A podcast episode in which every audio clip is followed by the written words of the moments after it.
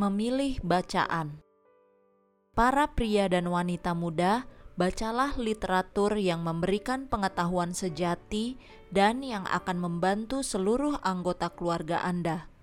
Katakan dengan tegas, saya tidak akan menggunakan waktu membaca yang tidak bermanfaat bagi saya dan yang tidak melayakan saya melayani orang lain saya akan mengabdikan waktu dan pikiran untuk mencapai pelayanan Allah yang sepenuhnya.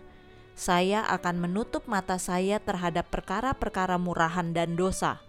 Telinga saya adalah milik Tuhan, dan saya tidak akan mau mendengar bujukan tipu daya musuh. Suara saya, dengan cara apa pun, tidak akan di bawah pengaruh yang bukan Roh Allah tubuh saya adalah bait Roh Kudus, dan setiap kuasa hidup saya akan diabdikan untuk kegiatan-kegiatan yang layak.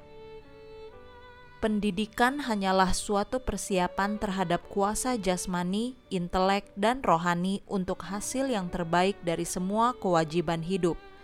Daya tahan dan kekuatan serta tindakan otak berkurang atau bertambah tergantung pada cara penggunaannya Pikiran harus didisiplin sedemikian rupa agar semua kuasa berkembang secara simetris.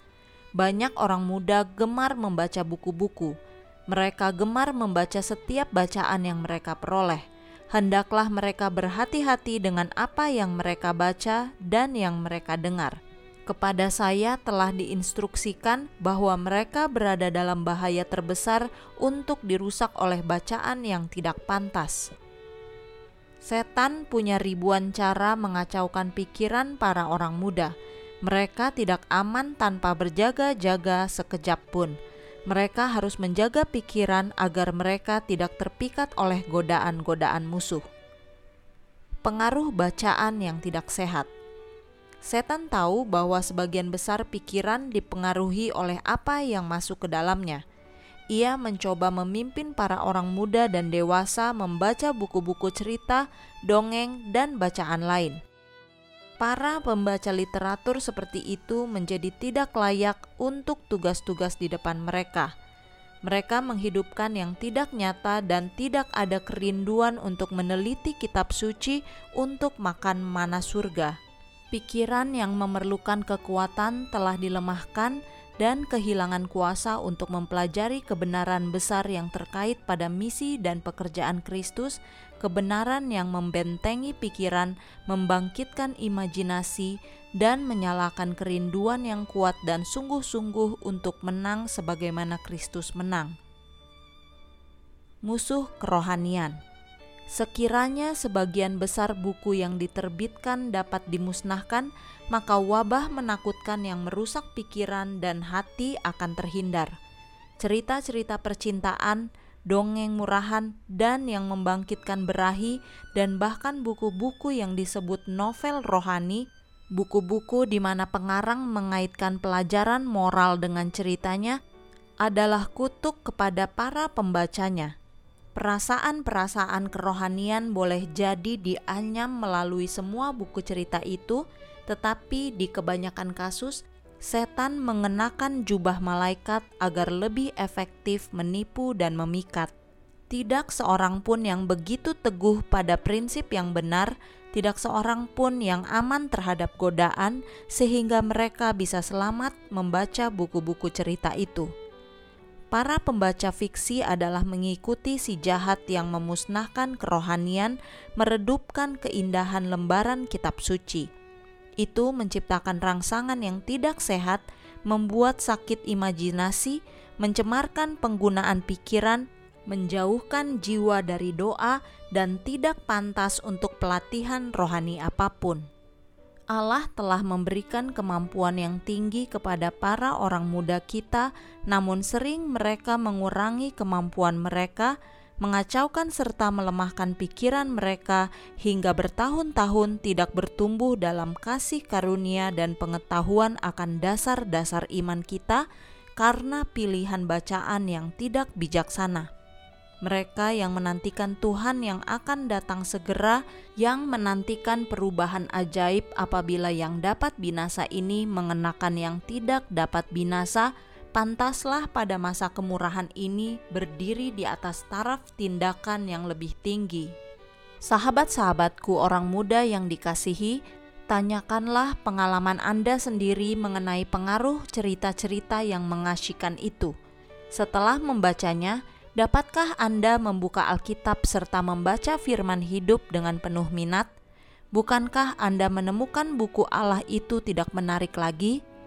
Pesona cerita romantis telah menguasai pikiran Anda, merusak irama kesehatan, dan membuat tidak mungkin Anda memusatkan perhatian pada hal-hal yang penting, kebenaran yang hikmat, yang mempedulikan keselamatan kekal Anda.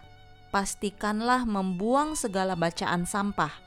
Itu tidak akan menguatkan kerohanian Anda, tetapi akan memperkenalkan pikiran pada perasaan yang menyesatkan imajinasi menyebabkan Anda kurang memikirkan Yesus dan kurang menghidupkan ajaran-ajarannya. Bebaskanlah pikiran Anda dari perkara-perkara yang menuntun pada arah yang salah. Jangan membebaninya dengan cerita-cerita sampah yang tidak memberikan kekuatan pada kuasa-kuasa mental. Pikiran punya sifat yang sama dengan makanan yang disediakan untuk pikiran itu.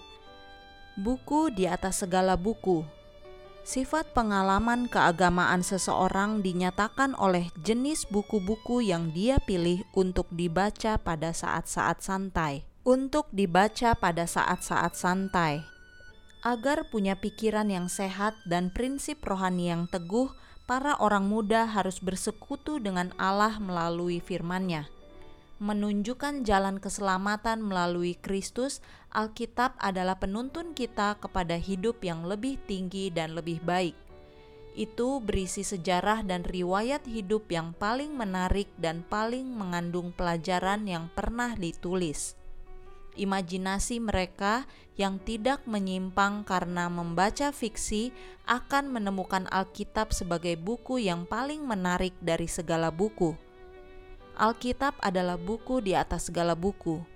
Jika Anda mengasihi firman Allah, menelitinya saat Anda punya kesempatan sehingga Anda dapat memiliki harta kekayaan yang terkandung di dalamnya dan dilengkapi dengan semua perbuatan baik, maka dapat dipastikan bahwa Yesus telah menarik Anda kepadanya tetapi membaca kitab suci secara kebetulan tanpa berupaya memahami ajaran Kristus supaya Anda menuruti syarat-syaratnya tidaklah cukup.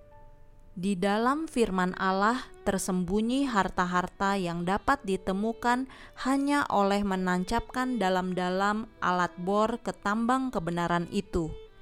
Pikiran jasmani menolak kebenaran, tetapi jiwa yang bertobat mengalami proses perubahan yang ajaib. Buku yang sebelumnya tidak menarik karena menyatakan kebenaran yang bersaksi melawan orang-orang berdosa, kini menjadi makanan jiwa, sukacita, dan pelipur hidup. Mentari kebenaran menerangi lembaran suci, dan Roh Kudus berbicara melaluinya kepada jiwa biarlah semua orang yang telah memperkuat cintanya terhadap bacaan murahan kini memalingkan perhatian mereka kepada firman nubuatan yang pasti. Ambillah Alkitab Anda dan mulailah belajar dengan minat yang segar akan catatan suci Perjanjian Lama dan Baru. Semakin sering dan makin rajin Anda belajar Alkitab, akan tampak makin indah dan makin berkurang minat Anda pada bacaan murahan. Ikatlah jilid yang suci ini pada hati Anda. Itu akan menjadi sahabat dan penuntun Anda.